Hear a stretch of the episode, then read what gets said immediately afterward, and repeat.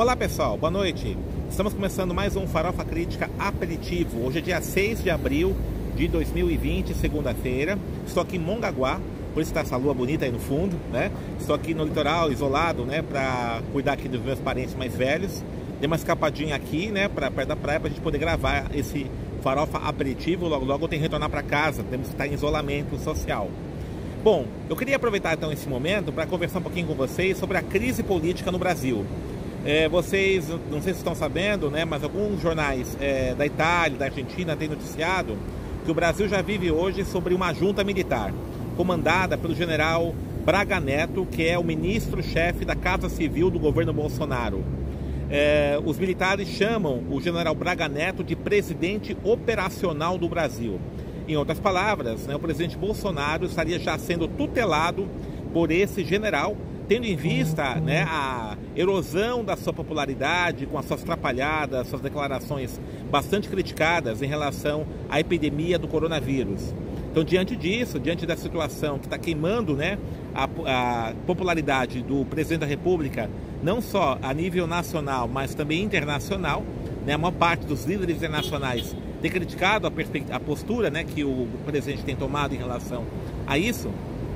Então, diante disso, houve então essa tutela né, dos militares, essa, essa, articulação dos militares em colocar o general Braga Neto como né, um tutor aí da presidência da República. Então, de fato, nós teríamos então já um presidente operacional não eleito, que é o general Braga Neto, indicado pela ala militar.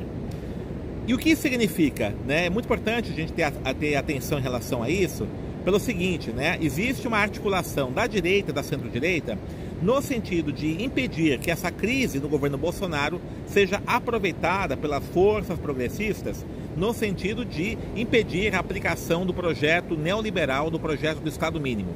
É fato que a crise do coronavírus jogou por terra os projetos do Estado mínimo.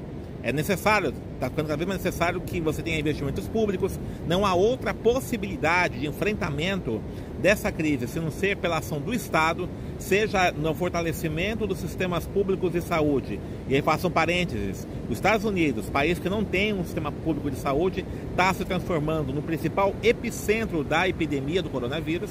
Né? Então, isso é um dado bastante relevante de que é necessário sim sistemas públicos de saúde para enfrentar esta epidemia. As políticas públicas emergenciais são mais que necessárias para evitar né, que essa epidemia se alastre nas periferias e se transforme num grande problema social, já que, é, como é muito contagiosa essa doença, é evidente que não adianta você achar que só na periferia que ela vai ficar, né, ela vai rebater também em outros setores sociais, e isso assusta também a burguesia. E é evidente também né, que a economia, não tem como a economia, nem a economia baseada no capital rentista, funcionar enquanto tiver essa crise. Diante disso, está havendo quase né, um consenso no sentido de que é necessário ter investimentos públicos para é, o enfrentamento desta epidemia. E isso joga por terra toda a política neoliberal ortodoxa, a política fiscalista, né, o tal equilíbrio fiscal. Então não é mais possível manter esse projeto que vem sendo aplicado no Brasil desde o golpe de 2016.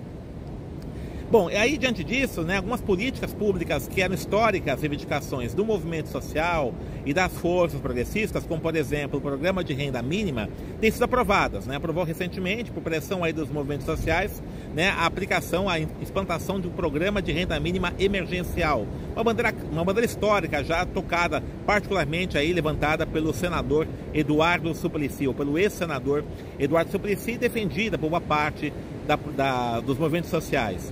Também tem sido discutido né, medidas no sentido de fortalecimento do Sistema Único de Saúde, do SUS, que tem sido golpeado, tem sido é, desarticulado, é, é, arrebentado aí pelas políticas neoliberais. Então, a necessidade de fortalecimento do SUS também tem sido colocada, assim como outras políticas públicas aí têm sido apontadas nesse sentido.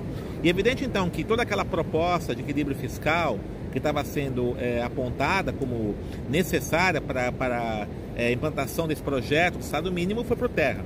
Ora, né, isso abre espaço significativo para o crescimento aí é, da proposta política das forças progressistas que vão no sentido justamente de implantar um Estado máximo, um Estado é, de bem-estar social, um Estado que não fique preso apenas às demandas é, do capital rentista.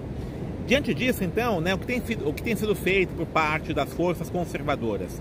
Embora reconheça a necessidade né, dessas políticas públicas emergenciais, mas quer manter a hegemonia justamente para que, passada a crise, essa conta seja jogada nas costas dos trabalhadores. E mais do que isso ainda, que essas políticas públicas sejam emergenciais de fato. É fato que este ano nós teremos um déficit fiscal bastante elevado, nós teremos aí né, um crescimento zero ou até uma recessão no PIB, e aí né, a resposta dada pelas elites, historicamente, sempre é jogar todo esse ônus nas costas dos trabalhadores. Diante disso, então, o que tem sido colocado, o que tem sido articulado? Primeiramente, buscar né, uma certa visibilidade de segmentos da centro-direita, com João Dória, com o próprio Rodrigo Maia no, no Congresso Nacional, né, para mostrar que eles estão liderando essa, é, essa proposta, essa, part, essa, particular, essa ação mais coerente em relação ao governo Bolsonaro e internamente no governo Bolsonaro essa tutela militar é, a partir do general Braga Neto. É, isso aí é muito importante, por quê? Né? Porque é importante? Porque veja só, se nós é, observarmos como está evoluindo a epidemia no Brasil, né, ela está chegando nas periferias. Quando chegar nas periferias, é fato que será algo extremamente desastroso, porque os bairros periféricos não têm condições de ter um isolamento necessário. As pessoas moram, famílias enormes, moram em casas de dois, três cômodos. Muitos continuam trabalhando porque trabalham no mercado informal. Então isso vai ser algo terrível e não tenho nenhuma dúvida que isso pode levar, com certeza, a saques, a um grande caos social. E esse caos social, a resposta que as elites querem dar é justamente o quê? Não é você ampliar as políticas públicas, não é o Estado prover essa população de uma condição digna, mas sim uma repressão mais brutal. Por essa razão, então, essa tutela militar do general Braga Neto é uma sinalização de que as elites brasileiras pensam sim né, em é, um regime mais ainda autoritário, mais fechado ainda, para o enfrentamento dessas, é, dessas, desse caos social que pode advir com a crise do coronavírus. É muito importante então né, que a gente fique muito atento a isso. Algumas notícias muito complicadas, nós tivemos agora recentemente a notícia de que um procurador eleitoral aceitou né, a o pedido de cassação do registro do Partido dos Trabalhadores e o PT também está né, com processos no sentido de bloquear os seus recursos. Isso não é à toa, é uma forma de impedir que o partido, que é o maior partido de esquerda do Brasil, ele consiga ter condições de aproveitar essa crise política e nas eleições ter um desempenho eleitoral razoável, retomar inclusive a hegemonia política no país. Então essa é uma situação muito complicada no qual nós temos aí sim uma articulação da direita que tenta sim manter essa hegemonia e tenta sim, mesmo com a crise do coronavírus, manter o projeto do Estado mínimo e do ajuste fiscal. Se não agora, com certeza posteriormente e de uma forma muito mais dura ainda. Então esse é o nosso recado aqui no Farofa Crítica Aperitivo. Esperamos aí então que a gente nos próximos Farofas Críticas Aperitivo a gente continue discutindo essas temáticas e observando como está o desenrolar da vida política no Brasil. Um grande abraço, se cuida e em breve voltaremos. E por favor, assistam né, as reprises das entrevistas do Farofa Crítica. Por enquanto estamos sem gravar novas entrevistas por conta aí do isolamento social, mas estamos reprisando as entrevistas mais importantes que nós tivemos no nosso canal. E chame seus amigos, divulgue seus familiares para inscrever-se no Farofa Crítica, no nosso canal, canal Farofa Crítica. Nesse período de isolamento, é uma boa você assistir sim né, a mídia alternativa. Um grande abraço, um beijo no coração e se cuide.